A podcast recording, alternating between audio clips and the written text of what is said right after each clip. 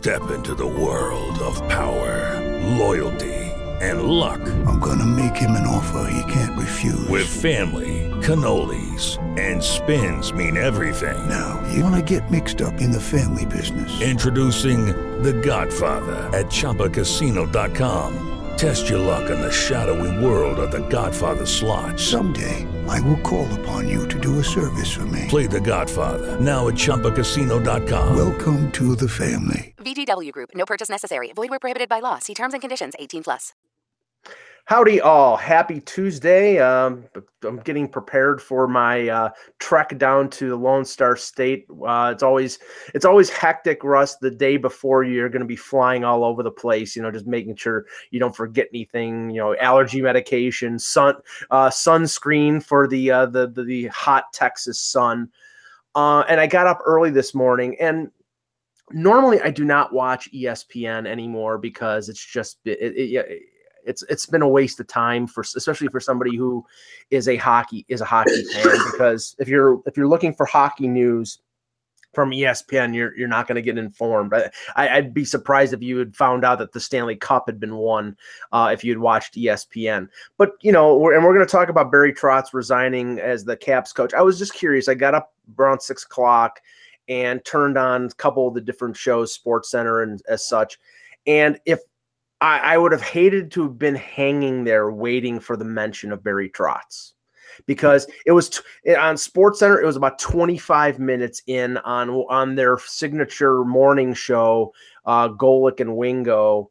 Uh, it was barely mentioned, but they didn't fail to mention Tiger. They didn't fail to mention LeBron and his opt out over and over every 20 minutes. They didn't fail to mention the, the Houston Astros 12 game winning streak, but anything about the Stanley Cup winning coach uh, resigning, you know, a Stanley Cup winning coach for the first time in 24 years resigning right after the cup, nothing. ESPN, I think you're worthless. I really do. Guys, I hate to break this, but apparently Steve Whyno is reporting that the Sharks have apparently flipped Mike Hoffman to the Panthers. So oh, they're not oh. keeping him. That he's the only one so far I'm seeing with this, but it was from right. Steve Whyno. Here, here's the deal. Here's the deal. Here's the okay. deal. Okay. Florida Panthers. It's official. Florida Panthers have acquired. Go ahead. Let, let's let let's start the show and you'll you'll lead off with it. Okay. Yeah. So okay, we'll just, do that. Just, just, follow me here. Sounds good. Uh, hello, hockey world. Today is Tuesday, June nineteenth, twenty eighteen.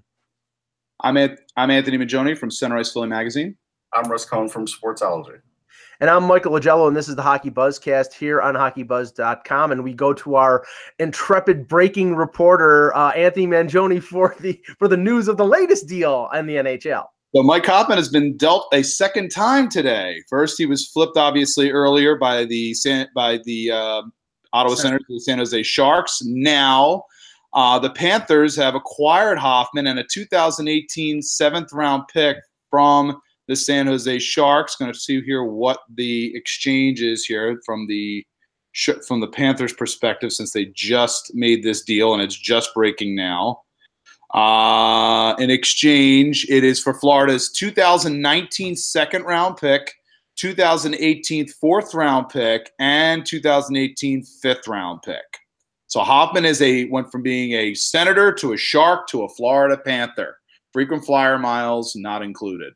Well, okay, so read those picks again one more time. The picks are for now. They're sending a 2000. Now the Sharks are sending their 2018 seventh round pick along with Hoffman, right, in exchange for their 2018 fourth and fifth round picks and their 2019 second round pick. Okay, so so let's talk about this. Okay. So a couple days ago, I said there wouldn't be much value for Mike Hoffman, and this is the equivalent of not much value times two. Well, let's let, let's talk about deal number one first. Sure, let's talk, talk about number one. Let's talk about uh, Ottawa San Jose because okay, we realized that Pierre Dorion was between a rock and a hard place. The value of Hoffman was mitigated by the whole situation that came out last week. We, we don't know whether it's proven or uh, proven or not proven. We're not. We're just going to avoid that and just go to the hockey side of it. His value is down. That's hanging over his head before the news came out, I probably would think. I mean, Russ, we heard about Calgary, we heard about St. Louis being interested in Hoffman. We heard names like Kyrou and and Robert Thomas and first round picks, and now he goes for Michael Boedker. And Michael Boedker was an absolute bust of a of a signing with San Jose. And it's in the first year of his contract, he was I think it was four years, sixteen million. And what he didn't score a goal until the All Star break. So this was a this was basically a salary dump of Boedker for Hoffman. And now, well, let's take it from there. So let's look. Look, San Jose couldn't wait to get rid of Michael Boedker. That was obvious, and it's not because he's a bad guy. He's just not a great hockey player. So they they clearly did, and you know I love how in these trades sixth and seventh round picks are getting thrown around because really the chances of those becoming NHLers are very slim, right? So at the end of the day, if Ottawa feels like they got something, okay, they at least got a player. At least they got a player to put on the roster. In that essence, okay. But again, it's really a shame. There's nothing Pierre Dorion could have done here to get more value, and the value just stinks. It just does. Yeah, and I don't know much about Julius Bergman. Uh, I, I do. I mean, look, he, he he's a pretty good puck moving defenseman, but he's 22, so he could be a depth guy in the league. He's not going to be a star. He's not going to be a, a big time point guy. He skates well. He's right. one of those guys that you definitely could plug in at some point. He's been three years in the AHL, but that's not uncommon for San Jose. But look, if you think he's one of San Jose's top prospects, you'd be wrong. Now, Anthony, the, the thing that I, I see here, and now we can take it forward to the to the Florida yes. deal. San San Jose dump, dumps a four million dollar cap hit. Now we don't know from Steve Whyno's report whether there's any salary retention here, but Boedker had two more years at four million dollars. Hoffman had two more years at five point one eight seven. So so they were taking they were taking on salary in the in the uh, in, in the instance of yeah. in the short term. But if they didn't retain any salary, this is clearing four million dollars of cap space for San Jose, and that gives more credence to the, the Sharks being a player for John Tavares. Yeah, not only that, he could also be a, a player here also for Ilya Kovalchuk too. That could be another yes. area as well. If that if if Tavares to the Sharks falls through you know, Kovalchuk will be a, you know, a fallback, a, a good fallback option for San Jose. I think at least on a short term deal. Say maybe it, again, if they got a two year contract window, and that's what they say to Kovalchuk, two to three years. Well, here here's the problem. He won't take two years. Like this is this is like an ego tour for Ilya Kovalchuk, and he's already saying on July. We'll see on July first. Yeah, He's, he says he he says he wants the Patrick Marleau deal. Right. He's delusional. Nobody. I mean, I mean, okay, no, no, not nobody. Somebody will give it to him, Mike. Somebody always does. If it's, I'm not gonna lie to you. I'm not gonna be shocked if it's San Jose. They may look at it and say, you know what, this is our last our last chance to make a, a hard push, and they feel like Kovalchuk can give them something on depending on what the cap will be. I just I feel like I know what Kovalchuk wants I just don't know necessarily if he's going to get completely what he's looking for. Well, but let's go back. Let, okay, now let's go back to the Hoffman deal, but from the from from the Florida perspective, because one of the main crit- criticisms regarding the Panthers last year, and you know, at the end of the year, they sort of like tried to climb back into the playoff race and and then fell back fell back was that they were very strong up the middle with with Trocheck, with Barkov, with Bjugstad, um, up up the middle but on the wing, they were extremely weak. And now, you know, I don't think Ottawa, they really didn't have the luxury of caring whether Hoffman ended up back in their division. Right. But now they add Hoffman. And I, I, Russ, I think this may take him out of the Max Pacioretty stuff that we've been hearing about for since the trade deadline. I don't think now that they got Hoffman for two years at over five million that they're going to be trading young assets for a guy who's got one year left. No, I agree. I, I, I have to agree with that. Look, Florida's the one who probably makes out in this deal because they got Hoffman for very little. Yeah, for picks. For picks. For for deep picks and a second in 2019. Right. So if you think about it, Florida's the one that comes out the real big winner here. San Jose was a pretty good winner because they dumped a player that they knew wasn't working and saved on some some some cap. But Florida gets a player that could still play.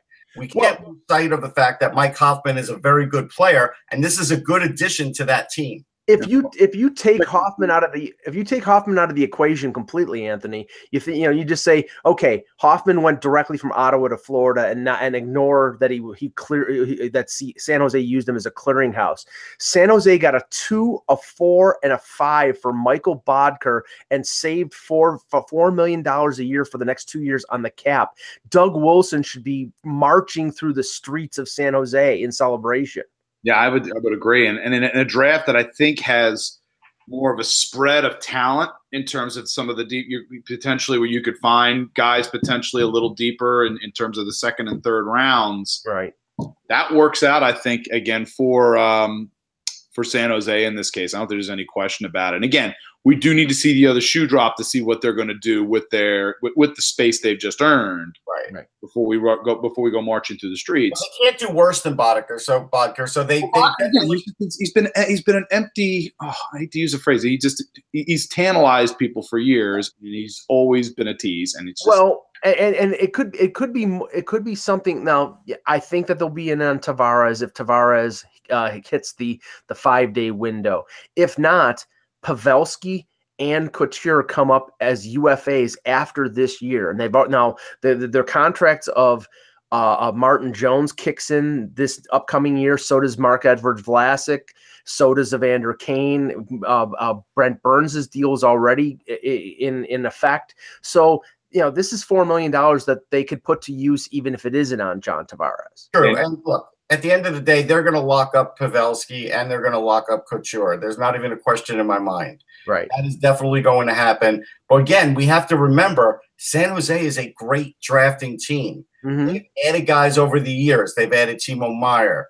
They've added so many players. Hertl. Yeah, they've added Hertl. Uh, the guy out of Staten Island that I like. Oh, uh, Labanc. Labanc. I mean, they've added guys that hey, they have drafted – from a lot of different rounds, and they have more that they could add.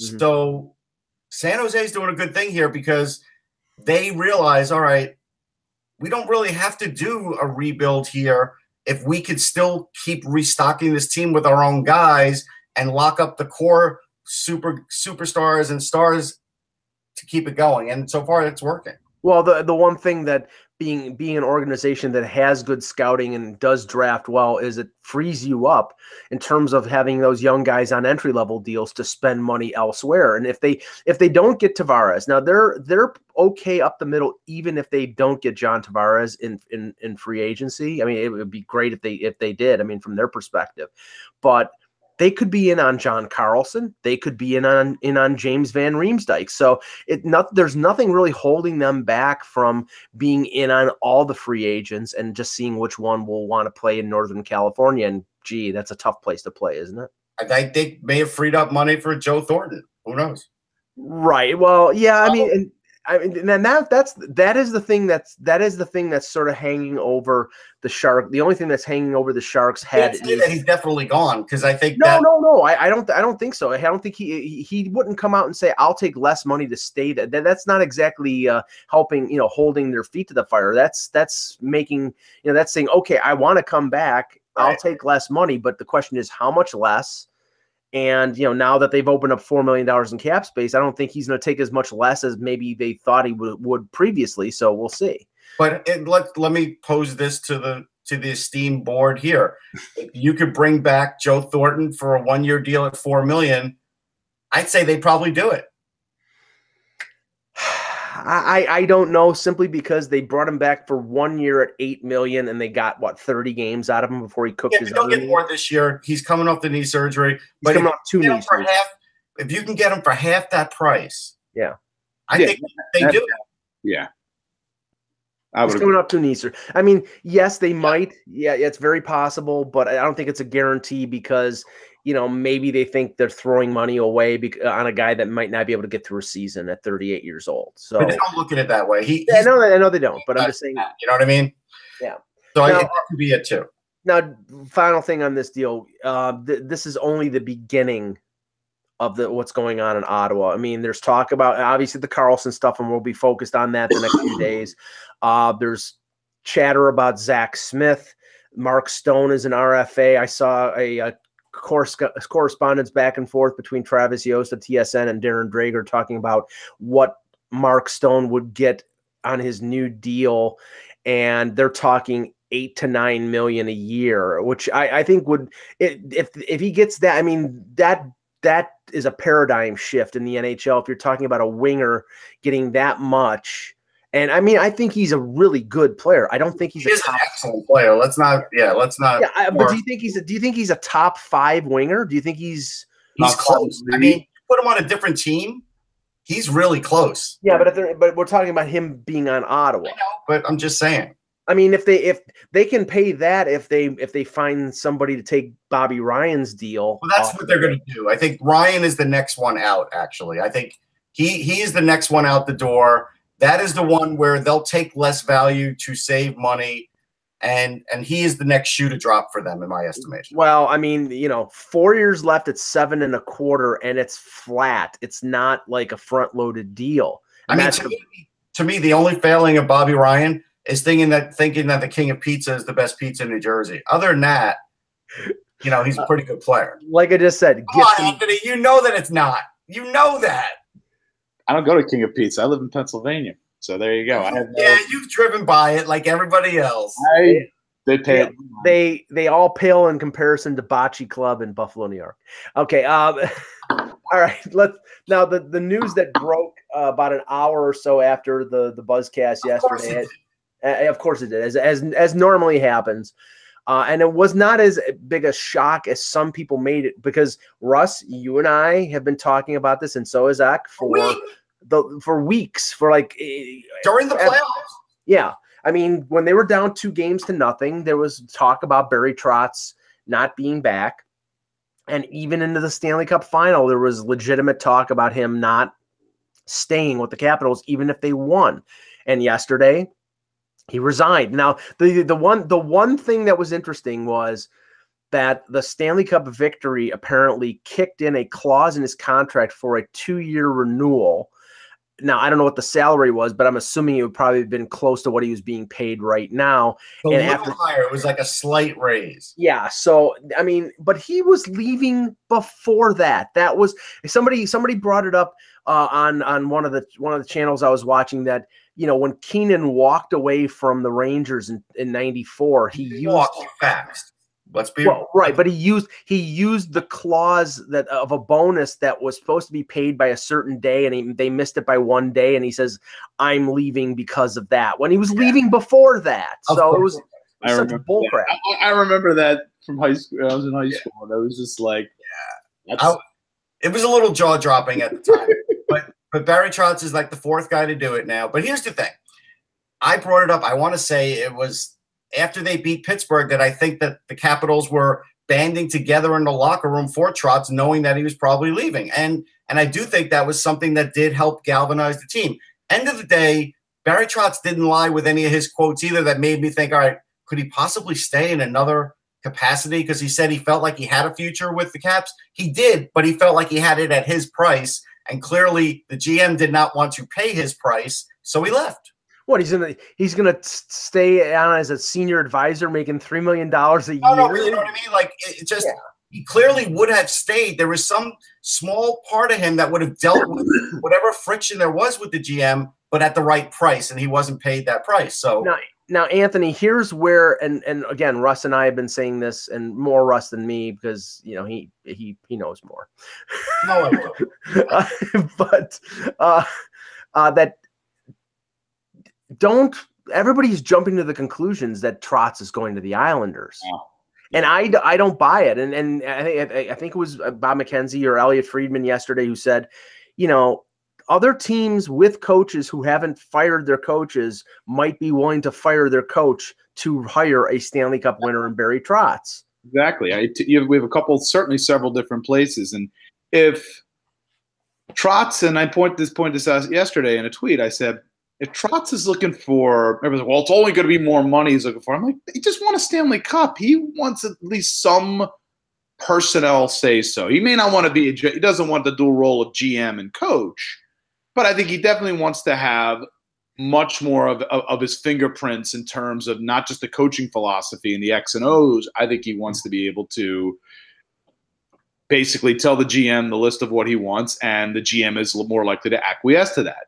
So we got the groceries. Bill Parcells. Bingo, exactly. Thinking of it's exactly what was on my brain was the Parcells shopping the shopping for the groceries part. Right. Um, so for me, he's going to go with Lou in in the cult of personality of Lou Lamoriello in on Long Island, where he has, and somebody brought it up yesterday about well in Toronto he gave Babcock you know Babcock had a lot of power. I said, but the role was different. Everybody knew Lou had a window of time, and that Dubas or Hunter was going to be taking over. So yeah. that was a whole different role. He was there as a mentor to yes. get everything in line in a certain way. So when Dubas took over, everything was in place. Yeah, now, this is the his, his son isn't on Long Island. Chris Lamoriello's there. That's back. They are planning on turning this into Devil's Long Island, and this and, is basically what it's going to be. And and, and and and he brought and he brought in an assistant general manager who worked for him in New Jersey, so that just feeds in even more to the, the model. There's going to be Trotz is not going to have the level of if he wants say so in addition to dollar figure the island's the last place I think he's going to go. Now, I think you brought up yesterday the possibility of Minnesota with Fenton. That's now. the one I've been hot on for weeks. You've been yeah. hot on for a bit, Russ. That if Fenton, with Fenton getting hired there as the GM, and no Leopold, Leopold was the owner of Nashville when Trotz was there too. Exactly. So there's a lot of there's a lot of easy connect. There's a lot of connections there. Um, if he wants to start from scratch, you know, in terms of the Seattle situation with Tippett, if he's willing to sort of the two of them are willing to work together. There's a lot of different possibilities for Trotz, and I just to, everybody was like jumping like yippee dogs yesterday, like, oh yeah, it's it's it's the only job that's open is the Islanders. So he's the Islanders. I'm just like, guys, we're all like reporters. Can we like have a bigger sort of idea of yeah. why is he going to lock himself into just going on the Long Island? Yeah, but the but see that's the thing. The ones that really know what's going on. And I'm not trying to act like we're going, you know, that we, you know, we know more than anybody else. It's no, no, no, no, no. But I'm, I'm saying, I'm saying, but I'm saying, like last night, you know, reflexively, I'd say half the people were saying, "Oh, the Islanders." It makes it right. makes perfect sense. But the people, the people who who know what's what's what, we're not saying, "Oh, it's immediate that it's the Islanders." That there there are other possibilities, and, and not to jump to conclusions. And I, I don't think it's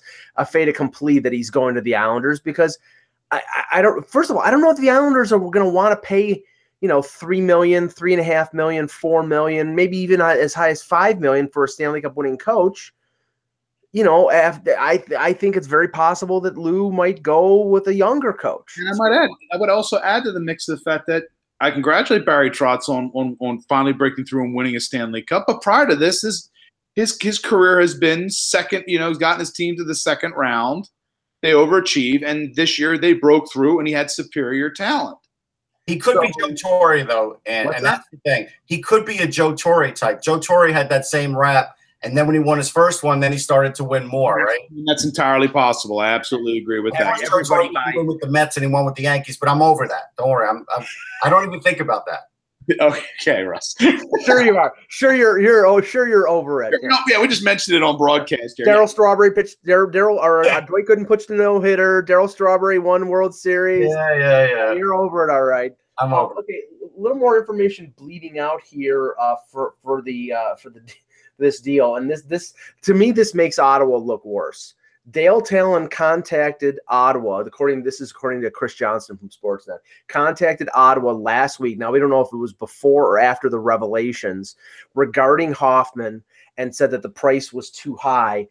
And then San Jose contacted him last night, and Tallon says he did not offer the package to Ottawa that he gave to San Jose. So everybody what that tells me is if if if the talk between Florida and Ottawa was before the, the revelations. They were asking for too much, and then he was not willing to trade inside his division, given That's, draft picks. It, it was the it was basically what you saw was the uptick for the for an in division right. trade. But now they cap it. He still ends up in their division. Right. Um, right. But it does end up, yeah. And that's and that's the worst case scenario for Ottawa. If I mean, and I like I said, I don't think they're keeping Karlsson. I think Karlsson will be on another team uh, before by the start of you know by the start of next season. But if if Karlsson's there to have Hoffman come into your building two or three times a year, with that acrimony, with all that stuff, that's going to be ugly. That's really going to be ugly. It can't be any uglier than you know Alexandre Daigle coming back or Alexei Yashin coming back. It's they're used to that. But here's the I thing: think one of the keys will have to be though that Erik Carl. I think Karlsson will probably need to be elsewhere. Yes. well, I don't know. We'll see. That's the thing. I Otherwise, think if Karlsson's still in Ottawa and Hoffman's coming in, that and because of the whole incident happening there, it's even more of a chance of. It's even more of a powder Yeah, keg. but I mean, there's let's say Karlsson's in Vegas, Panthers are visiting the the, the Golden Knights.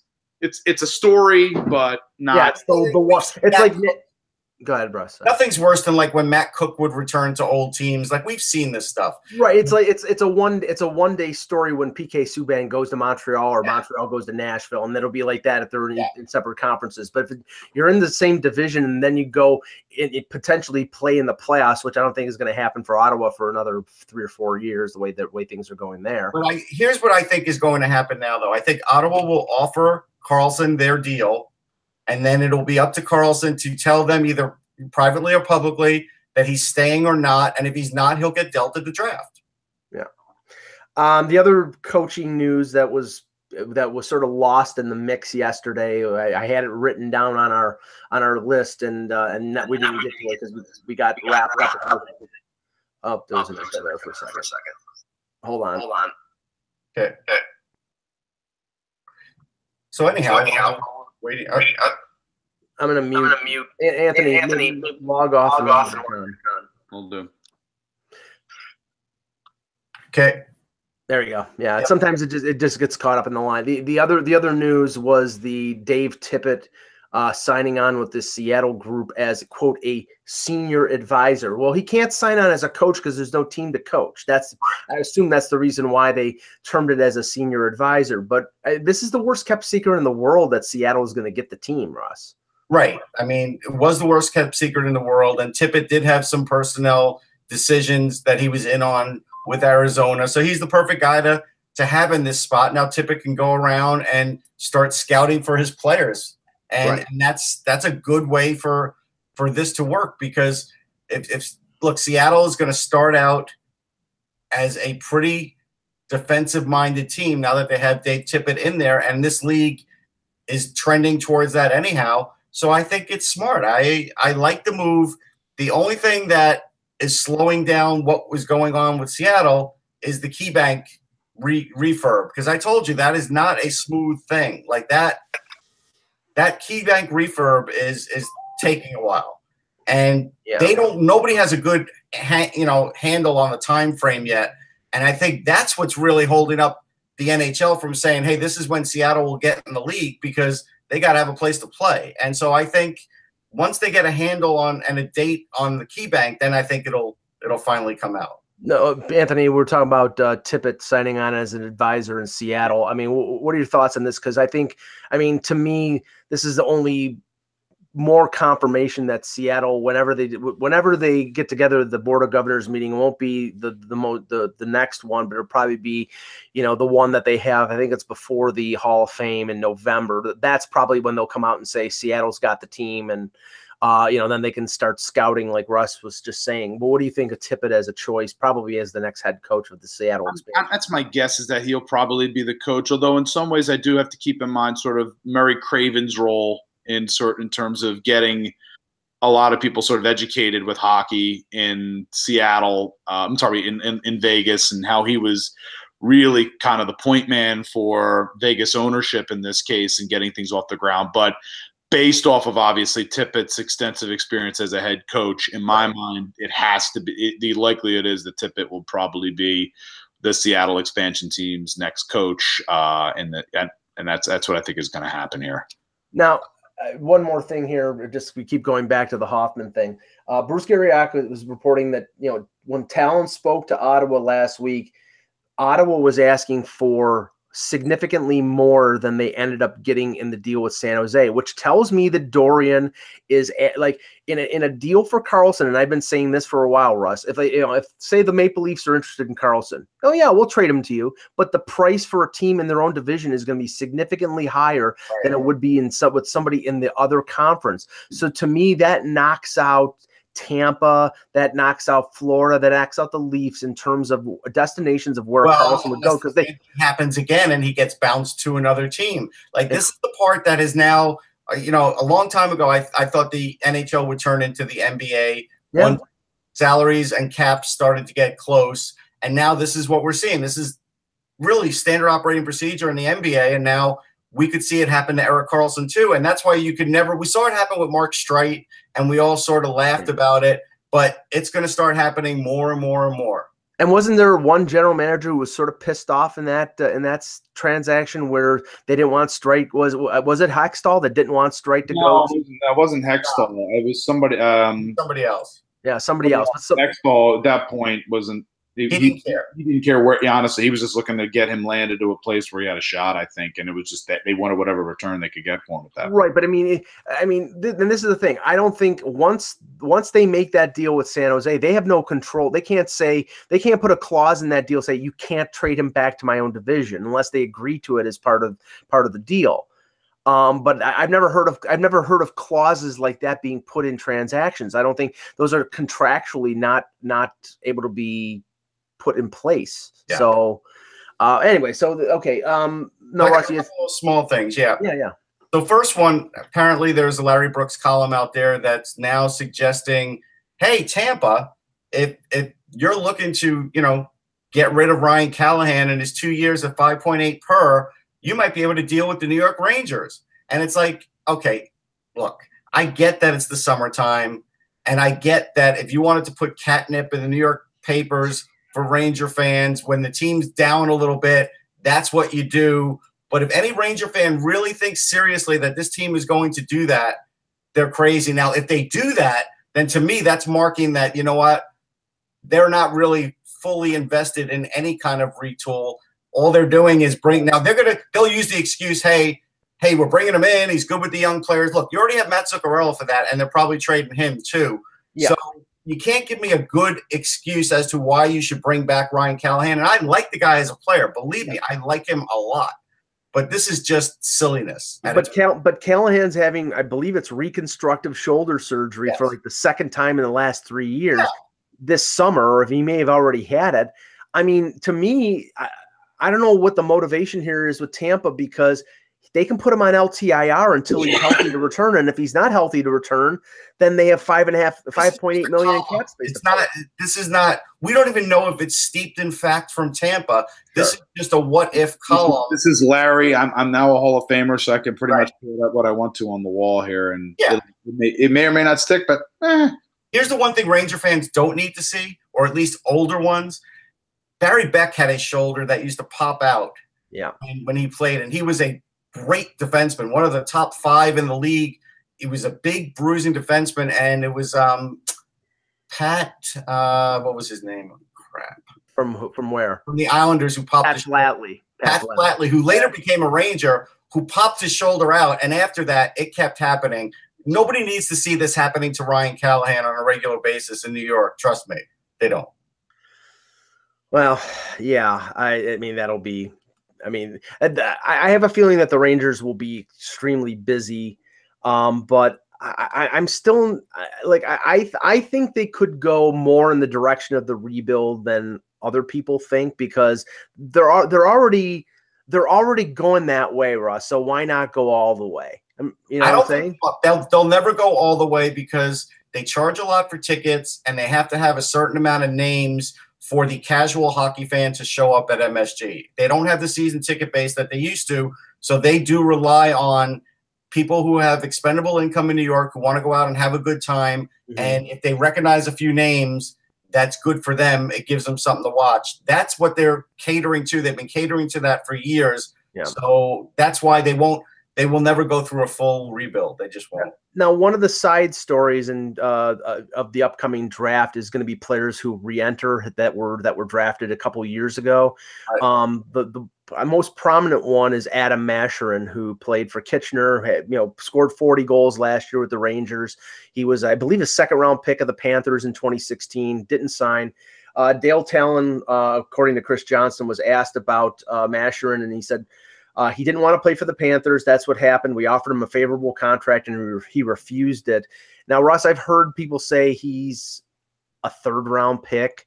And that that's where this is where I don't understand what I don't understand.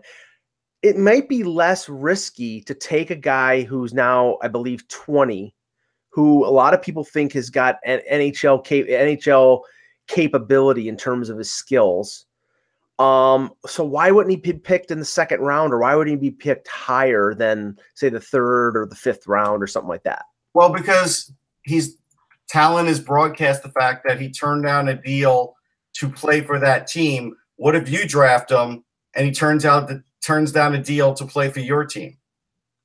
So he's so he's he's the window's getting tighter for him though to start his pro career. That's yeah, the thing. Is he's got to start his career at, at, at, some point here. Now he's 20, you know, if he's 20 years old and overager, he's got to get it. He's got to hook on somewhere unless he's not, unless he's not serious about an NHL career, in which case, you know, which I would find complete, which would No, I'm sure he's serious about an NHL yeah, career. But I'm saying, you know, but he has to, whoever he's going to get drafted by at this point now, if he's still going to be as obstinate as he apparently is with Florida, as he was with Florida, Okay, so let's just use. He doesn't want to play for the Panthers. I think it's what it just comes down to in this case.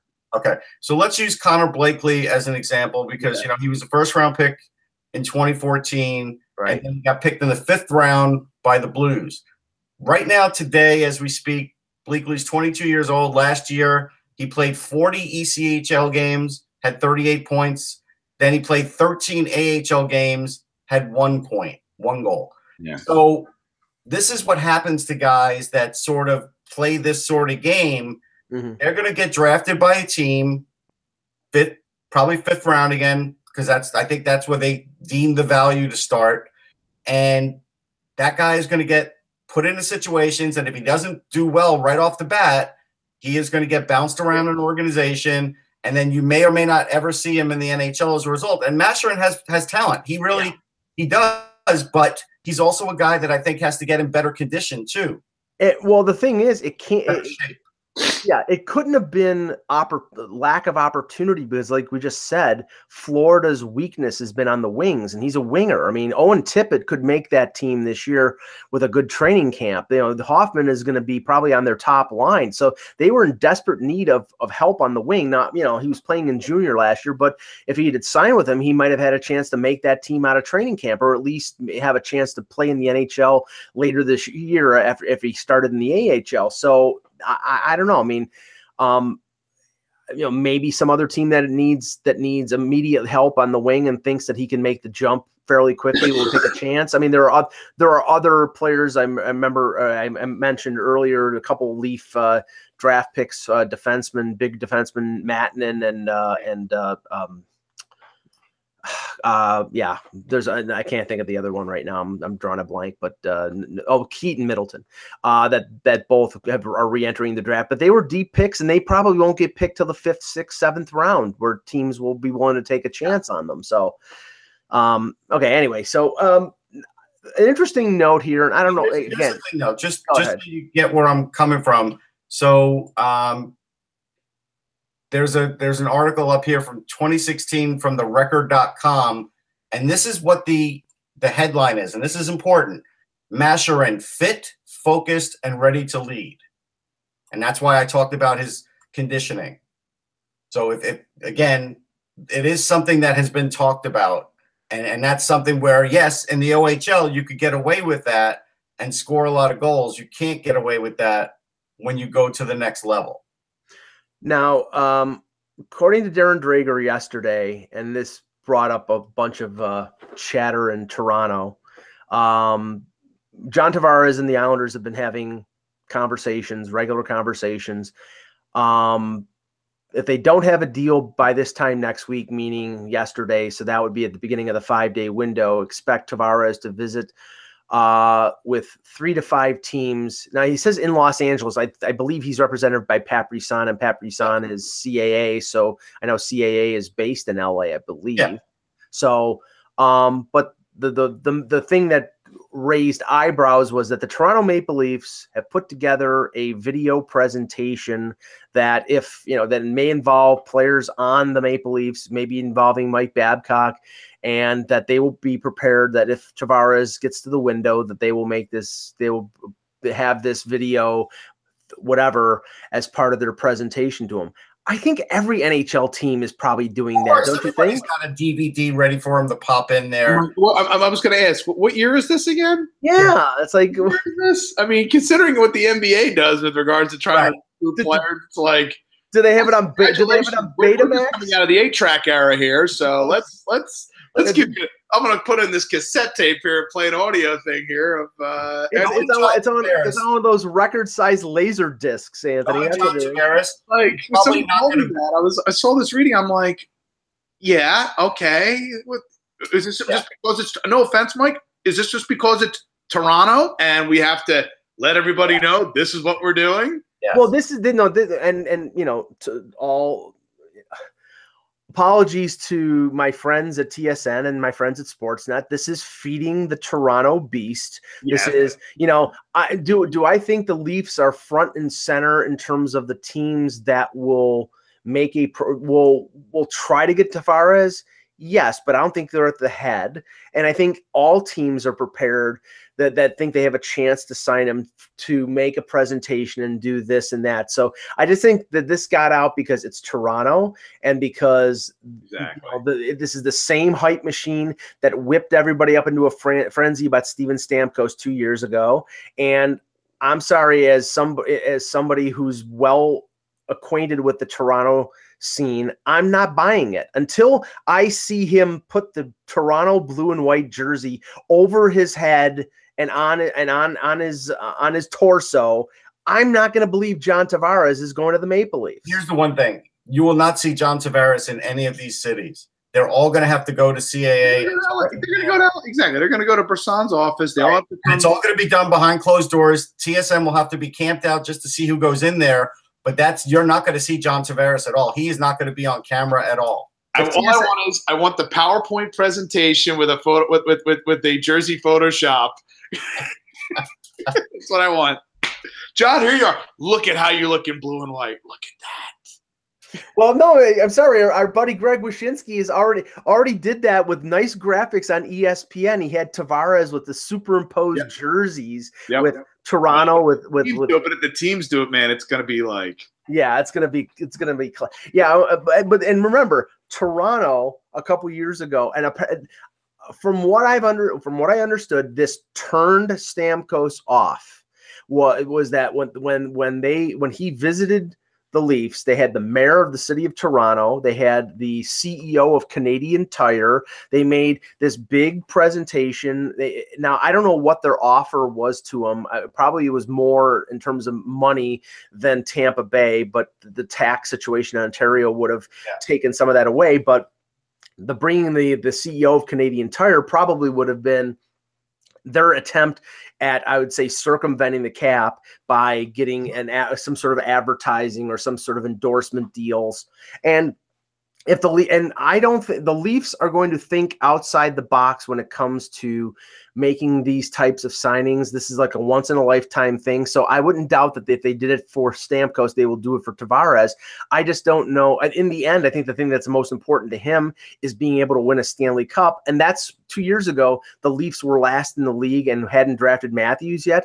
Now this now that case is a little more logical and realistic. Sure. I mean, end of the day, like I said, Tavares is going to keep this low key. Uh, I wouldn't be shocked if you know he gets a uh, Bandits jersey. FedEx Stop with the bandits. The Bandits jersey has Tavares on it. It's already I- on. it. and I the know- numbers, same I- numbers. I know, Russ. What are they going to give? What are they going to give him? What are they going to give him? A are they going to give him a carton of Marlboro And this- Ultra Lights So, too? I love those jerseys. I got to say, as as a person who used to go to Philadelphia Wings games, I used to love seeing the Buffalo Bandits jersey. Yeah, let, let, let, with, the, let's with the Bendito and Little and little Johnny probably liked it too. So yeah, let's go. Let's go outside the KeyBank Center at ten thirty at night on a Saturday after a Bandits game and watch watch sixteen thousand fans chain smoke. It's It's either that or put them through a table like they normally do during. No, that's for Bills. That's- games. that happens in Orchard Park. All right, so switching switching off Tavares, um, let's talk a little bit about the draft and Bode Wilde because Please. I've been seeing some wild stuff on Twitter, right? And it's just like people look, I want to explain this. When you see a player, right? And if you see him on television, you might get to see him a few times in a tournament.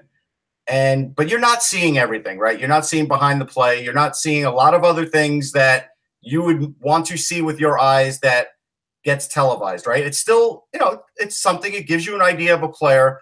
But like as an example, Bode Wilde, I don't even know if it got televised at the Five Nations where he literally helped bring his team back with some big goals in the game and help them win that tournament. I don't know if that was even televised, right? So people talk about Bode Wilde like he is this Shane Gostisbehere gone wild, kind of crazy, chancy offensive defenseman. And it's Dude, really one more time, we're going to turn this into a drinking game, Russ. I know. And it, it's and I bring up Gostisbehere because you know Flyers fans. There's been some discussion about if Wilde went to the Flyers, and I don't think that's a bad idea. By the way, I just don't think it's going to happen. But at the end of the day, he's a physical guy. He skates great. He can really move the puck in the offensive zone very quickly, and he actually is a good decision maker. It's just he does gamble, but he does know when to gamble too. And I think for people that are wor- worried about like this riverboat gambler mentality, you can't play on a second pairing of the NTDP with that kind of mentality. And I just want to stress that. Like, that's not something that program puts up with. And I've even seen people sort of ripping the NTDP the other day to me on my own Twitter, like, whoa, what's the NTDP? Well, here's some things that maybe you don't know about them, and even things that I learned along the way that I didn't know about them. So, the NTDP, right, the National Training Development Program, they have a shooting room. I had no idea. I didn't even know what it was. I had to ask the player, what is a shooting room? And so basically they have two rooms set up at the at the at the rink in Plymouth. And basically they could just go in there anytime they want, and there's synthetic ice in there, and there's a net, and they could just shoot to their heart's content. So if you wonder why Auston Matthews and some of these other guys, Bracco, have these great shots, is because they have unfettered access to to a surface like this. That's one thing. Another thing is this year they started playing a lot more college teams. And so you might say, well, they're just exhibition games. They don't count on a college schedule, but they're playing bigger, stronger players. Yeah, it doesn't matter. That's Doesn't matter if it's an exhibition or not. physical exposure to, to playing against bigger players. You're not playing against the USHL juniors. So they bumped that up this year. And, and a lot of those players are better for it as a result. And Bode Wilde is one of them because he happens to be already like 196 pounds. So I have him ranked 16th, just as an example, and it's a ranking, it's not a mock. But do I think he'll go top 20? Yeah, I do. And I think if a team gets him, they shouldn't feel like they've um they've gotten something lesser. It's just this draft is steeped in great defensemen, and so I do think there's other guys that the Flyers could take ahead of this, ahead of him, and it's not a slight to him. It's just this is the No, way. I think there's a lot of op- I think there's defensively a lot of options. One of the things that's been kind of bugging me about the mocks that I've seen of late, and I just you know I look at them just just for you know just want to say, Yeah. And everybody's got Philly taking two forwards in a draft where the defensive talent is what it is, and you've already got defensemen already up in you know that you've drafted in recent years. You have to restock, and you need a top you need top end defensive talent. Yes, I really, in my this is my opinion, and I could be completely proven wrong on Friday night. I don't th- think the Flyers come out of round one without a defenseman. no, I agree. I, I'm I- they're going to come out. I don't see them coming out with two forwards like Corey Pronman's got them taking Kravtsov and, and Martin Kaut at 14 and 19. Yeah, I could see one of them at four in, in either of those spots, but I think the other spot's going to be a defenseman. Right. I agree with that. And and I do think that they're going to get one. As an example, when I was viewing the NTDP, and I think it was at the Five Nations, K'Andre Miller and Bode Wilde were the pairing, and Miller was the three and Wilde was the four. So if I'm the Flyers and I could get the three there, Yeah. I'm going to get the three. And that's why I, you know, was quoted in, in Metro and a few other places where I think he's a good fit for the Flyers because he has all these intangibles and I think he could be better than Darnell Nurse. I do. Now, uh, just to go back to what's going to happen on July 1 or leading up to July 1, but f- to finish out the show here, we know, Why are you we know June, Mike? Why are you in such a rush to get rid of June? what are you talking about? Is June like terminal cancer to you? Like, I just want to know. No, I'm It's not Uncle June. oh, that was good. That was very Wow. good. One good ref, pop culture reference every time you get every time you get me on. Corrado Soprano. Thank you very much. No, no, no, no. Yeah, yeah, yeah. Uncle There's, there's two references for that then. Okay. There's, but yes, that's the biggest one. But there's Okay. another one too. Yes. Um, John Carlson is obviously the main attraction in the defensive free agent class. We don't know whether he's going to get to the open market, but if you look at the, the defensive class after John Carlson, it's pretty it's pretty weak. Yeah. Mike Mike Green is coming off back surgery, but you know if he is healthy, he'll get probably a one or two year off, or maybe And Detroit wants him back. That's and being Detroit, and Detroit want. I think Detroit wants him back, Russ, because if they, they can sign him to a one year deal, then they can actually trade him. They were going to trade him, and then they, they didn't end up doing it. No, I think they want him for two years, Mike, because I think they realize someone like Cholowski is a couple of years away, and they don't have anybody to run their power play. So I think Right. they want him for two years, to be honest. Jack Johnson, there's been some some c- connection between him and Montreal. Some rumors about about him. Uh, even veteran guys like Alexei Emelin uh, will probably get. uh, You know, he, he could go back to the KHL, but he could find a team. Calvin de Haan, who's uh, not wasn't a high price guy, but you know, if for teams looking for depth defenseman, Ian Cole. My point being here is that with the Hoffman deal that just happened and all the things hanging over him, with and with the defensive market as weak as it is, how much of a stretch is it for a number of teams to put in a bid on Slava Voinov? Because I think the way it's going, hoops. He's he better he has to be going through quite a few hoops first before he would even be well, getting. he's trying he's trying to get he's trying to get the the the, the, The decision vacated. yeah, And if he does that, we're already it's June. I don't know where things are at in terms of it's June nineteenth right now. The clock's ticking for Voinov if he's planning on getting. I mean, he very well. It could be a case where we get it. He may not be as part of that July first group. Right. But again, the Kings still. I mean, his contract. What's his contract situation right now? He's still. I mean, it He's- was obviously voided, yeah, it's But- voided, but he's in I, think he's considered but he's, still considered an RFA. It's like he's, it's like he's an RFA. They have his rights, and you would have to trade for his rights Right. to, right. to, so it's to a little sign him. in this circumstance. The fact that it would have to be a trade for his rights, or if LA's, gonna- or it could very well be a pitch point for the Kings, where if they're trying to get Kovalchuk on board, his Scott his, his Scott Right. teammate would be there as well. So Yeah. that could very well be a case where the Kings keep Voinov if they're trying to get Kovalchuk. the thought the thought has been Anthony that the one place he can't go back to with the things that are hanging over him is Atlanta. LA. Oh wait, sorry. Is LA. But Because- Atlanta was a good answer. Why? He can't go back to Atlanta. There's no team. He can't go to Houston either. Um, no, but but but I, I, I agree. I, in this circumstance, I, I- I I think it's unlikely goes back to LA. I'm just saying as an op- as if they were to entertain that idea, that's the po- that's a possibility there. But yeah, teams trading for Voinov in terms of this. I mean, in terms of what has happened, it, people haven't forgotten. You know, no, no, and and we know that the landscape in sport, in politics, in entertainment, everywhere has changed. We, you know, I, we're not going to get into it, but the, there were some comments by a former ESPN reporter yesterday on social media that have have blown up because they're just not acceptable anymore. And and and and I don't know if they were ever ever acceptable, but I'm just saying that in the in the current like Me Too movement generation, you really can't go out and say things like that anymore. And and a player who's been, you know, convicted and then you know deported himself for a sec for an assault. Of, of him and his and his wife looking very happy underneath, you know, and you know, under- and under- see that- pina coladas, whatever. and that's the thing that under that that's that's the thing that undercuts it for for some people anthony is that they weren't married when this happened and now they're married Right. so how bad can it be but i i, I can't i can't make judgments like that because it doesn't undo the act Right. so and that's what I'm, but the thing But at is the end of the day, look, at the end of the day, we think his behavior was abhorrent. I hate it. But we also know that the PA is going to push for him to get a job and he's trying to get this work visa. And if he can work it out with the State Department, it doesn't matter what we think. Some team is going to hire him. They are. Some, yeah, I, and I, th- I think so. The question is whether it will be a team in a small market that the the the back the back blow up will um, be limited because I don't think they that exists anymore, Mike. See, here's the funny thing. Now with the with the advent of social media, blow back. wherever wherever he goes, no matter the size of the city, Yeah.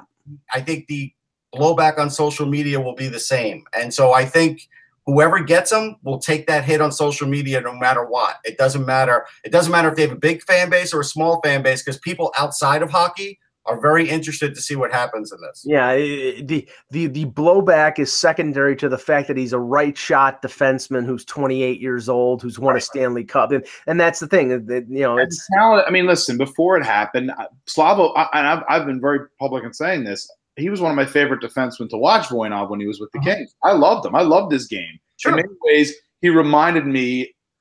In many ways, Ivan Provorov's game uh, and Voinov's game are very similar. I think Pro- Provorov's got a little more offensive jump than, than than Voinov does, but I think it was the same kind of clean, hard, physical game that you look for in a prototypical NHL defenseman who could jump up and also come back and play it well in all three zones. Yeah. I love Voinov as a defenseman. It's t- it's just very difficult for me to get for anybody to get past what happened. I'm sorry. Yeah.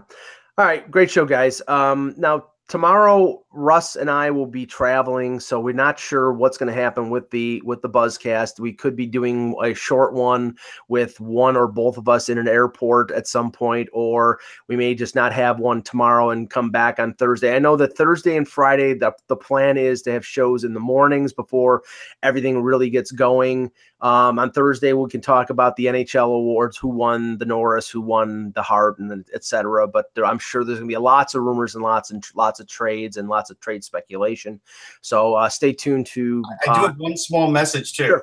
Go I, ahead. I want to um, wish um, a future happy trails to Tom Brady. You know, he did a uh, interview with Oprah, and and I understand now that he's pondering his future. He sees the end is near.